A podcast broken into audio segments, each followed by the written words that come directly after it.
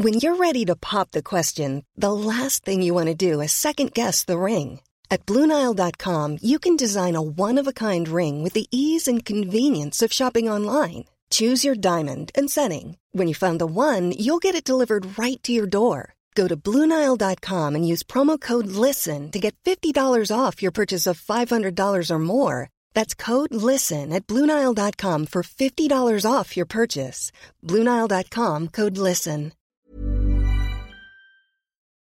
Chers auditeurs, Dear listeners, bonjour. welcome in Comme d'Archi Podcast Season 4 Saison 4, dans le monde fascinant des architectes. and in the architectural projects. Je suis Anne-Charlotte Deponte, passionnée d'architecture et docteur des universités en histoire de l'archi. I am one of the spokespersons of Anne Charlotte, who is a PhD in architecture history. Merci Thank you d'être avec moi aujourd'hui. to be with us today. Et And maintenant, now, lundi en français, place au talent. and Wednesday, let's talk projects. In English, of course. Bienvenue dans Com d'Archi. Dear listeners, hello and welcome to our summer series in season 4 of Com d'Archi. This is Esther for Anne Charlotte.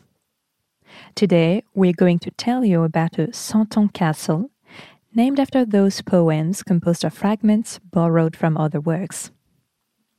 It's the Château de la Punta in Alata, Corsica. We explored this castle, one of the most southerly in France, based on a summary I wrote. Before discovering La Punta, let's follow the authors of the Touring Club de France, May 15th, 1900s. For the road leading to the castle is as much a part of its history as the architecture it quotes. We leave Ajaccio on the road to Bastia. We leave it to take the road to Alata and the Col de Carbinica. On the right, we ride along the Padula stream, which waters a magnificent plain covered with orange trees. We pass under the Gravona viaduct, which supplies Ajaccio with drinking water. The road climbs steadily towards the Col de Pruneau. At this point, we leave the Alatas road to take the special Castle Road, which twists and turns to take us past the chapel, mausoleum of the Pozzo di Borgo family, and then past the castle's electricity plant. We've climbed 660 meters. And indeed, if the castle's difficult access did not prevent it from being built, it did jeopardize its use, for it was shortly inhabited. Built between 1887 and 1894 by the Duke Jérôme Pozzo di Borgo and his son Charles Pozzo di Borgo, the Château de la Punta is a recreation of one of the pavilions from the Palais des Tuileries. A recreation, not a reconstruction, for although the building reuses some of the very materials of the Tuileries Palace, the plans and facades have been reworked. The castle is set on a 7,000 square meter terrace between the Gulf of Sagone and the Monte Cinto, Corsica's highest mountain, to the north, and Ajaccio to the south.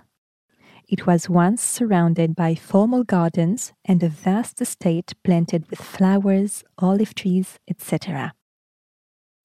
The Renaissance Pavilion, part of which is recreated here, was built by and named after Jean Bullant. It was burned down by the Paris Commune in May 1871, along with the rest of the Tuileries.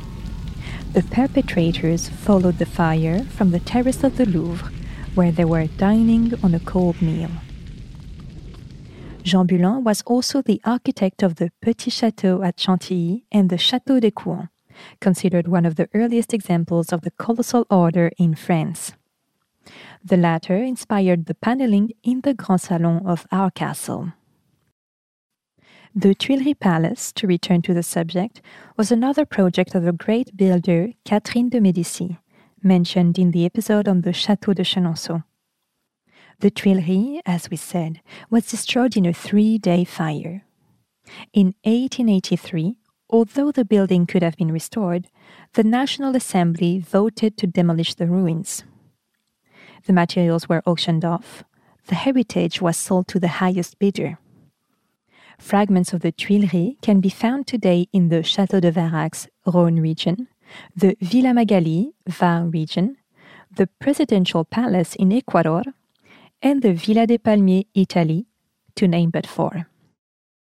Concerning the recreation at La Punta, I quote Louis Campi in his Rapport sur les travaux et découvertes archéologiques dans le département de la Corse, 1897. It is a curious observation that, in the future, to enjoy the real view of the ancient home of the kings of France, it will be necessary to come to Corsica. Indeed, the Comte Charles Pozzo di Borgo, deputy of Corsica, bought a batch of sculpted stones from the Tuileries. They were photographed in situ, then numbered, catalogued, and shipped to Corsica.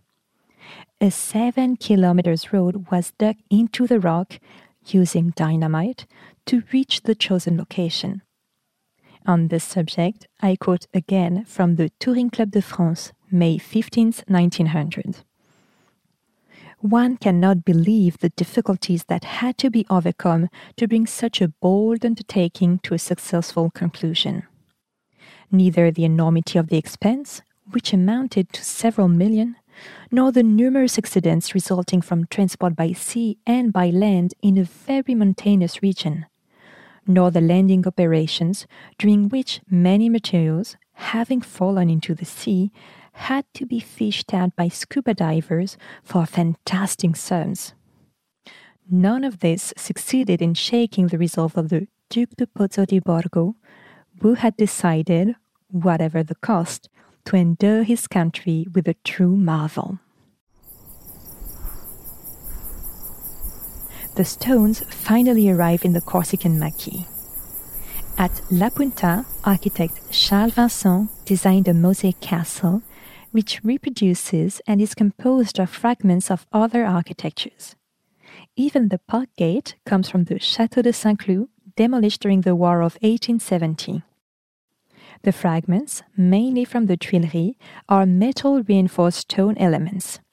This technique of reinforced stone had been used in France since the 12th century and even earlier with pieces of wood.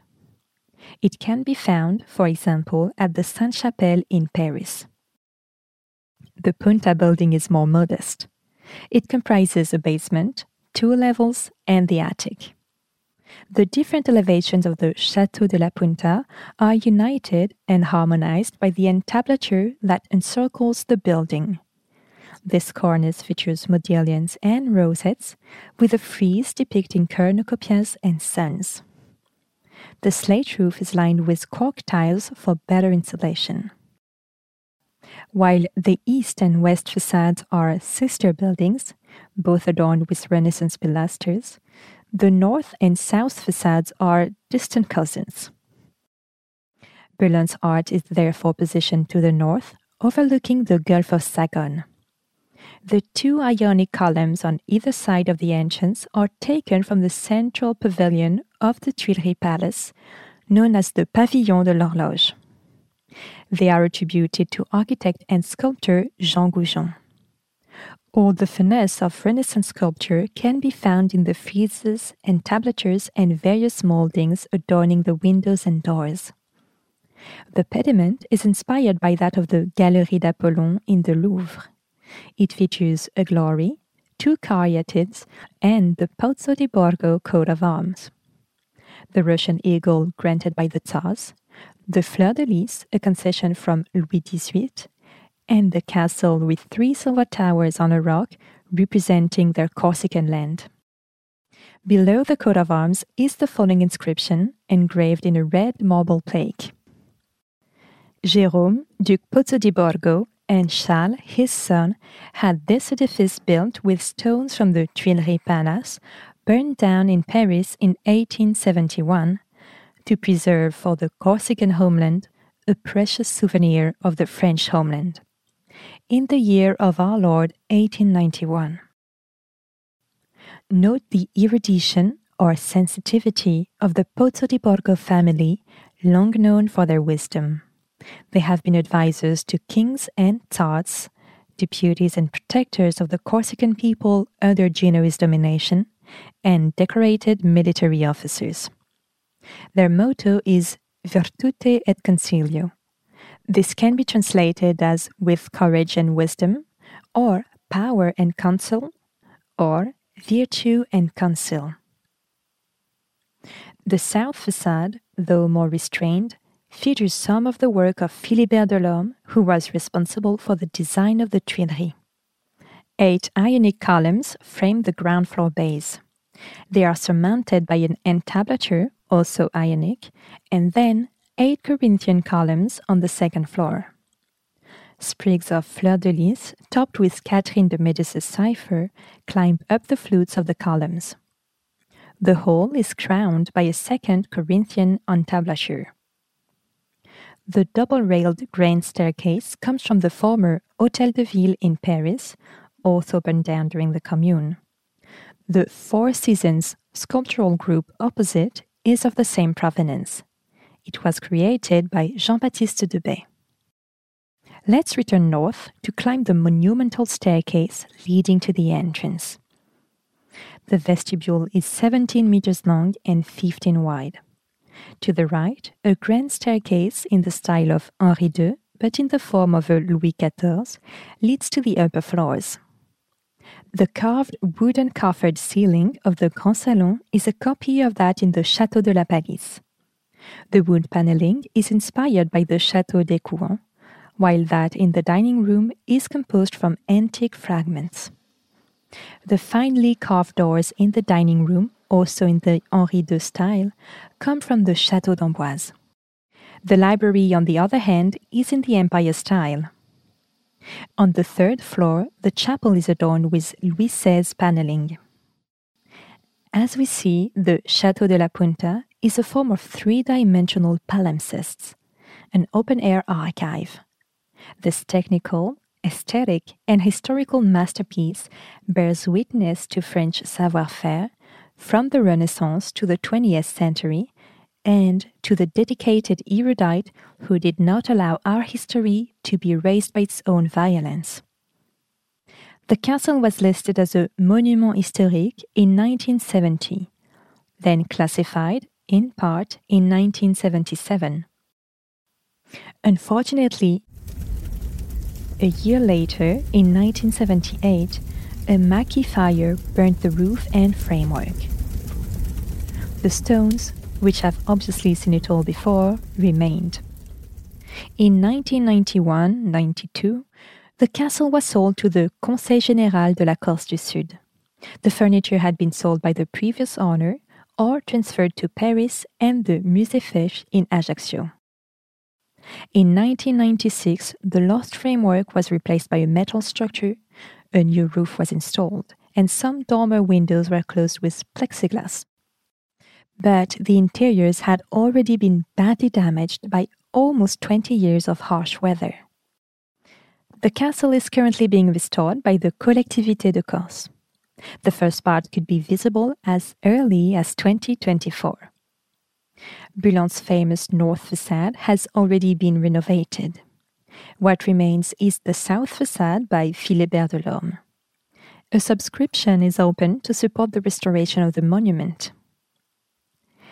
Dear listeners, thank you for tuning in. Let's meet again next week for a new summer episode of d'Archi. We'll be taking you on a new architectural journey to the heart of a well known castle the castle of the women who protected and preserved it. Until then, take care. Goodbye.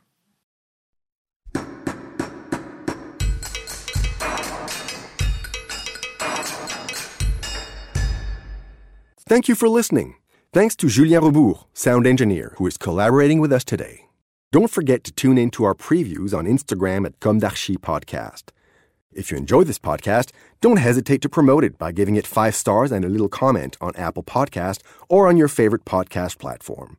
And above all, subscribe to listen to all of our episodes for free. See you soon, and until then, take care of yourself.